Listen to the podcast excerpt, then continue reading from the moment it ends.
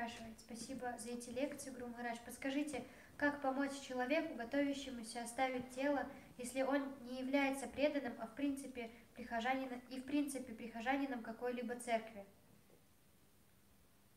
Какой-либо церкви, если он не преданный? Вообще, да.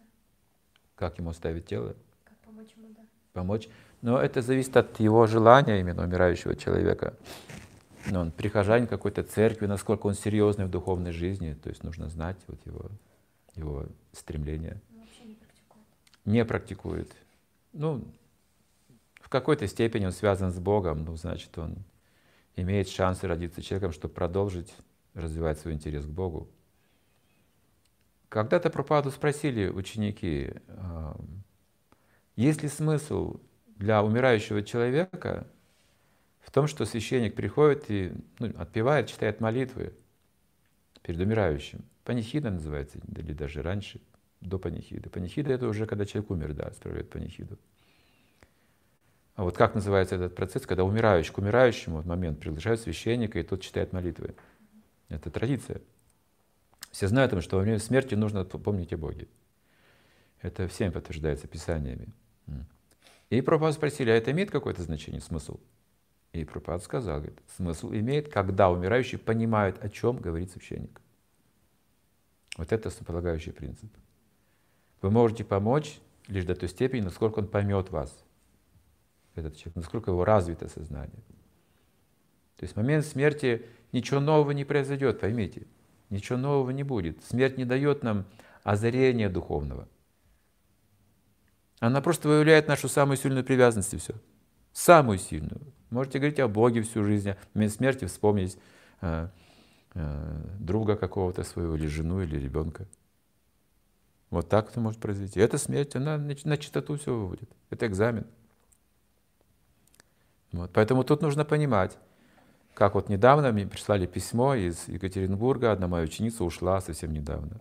Мать преданного, уже много лет он практикует, сам серьезный, очень преданный, хороший.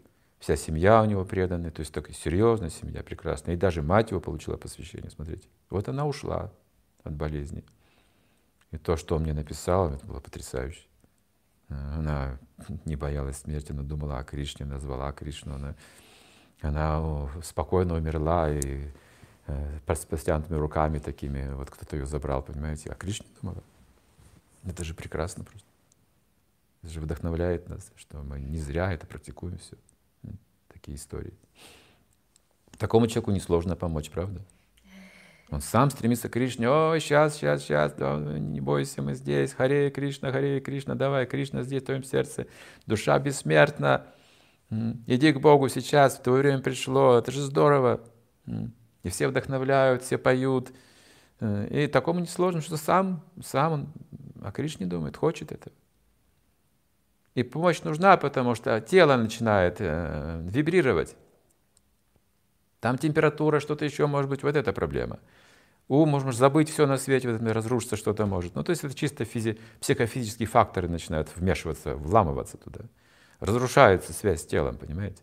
Поэтому преданные вайшнавы тут громкий киртан поют и все это держит. Сознание держит, помогают. Вот это нормально. Есть могущественные такие вайшнавы, знаете, которые там не сломить никакой смертью, там ничем. Они сами могут сосредоточиться и все. И никакие там не затрагивают их проблемы. Но обычно вайшнавы собираются и помогают друг другу. Как оставляли тела жителей Вриндавана, описывается все. Во время ухода у них широко раскрывались глаза, они учащенно дышали, и последний их выдох был «Кришна!». Все так уходили, жители Вриндавана.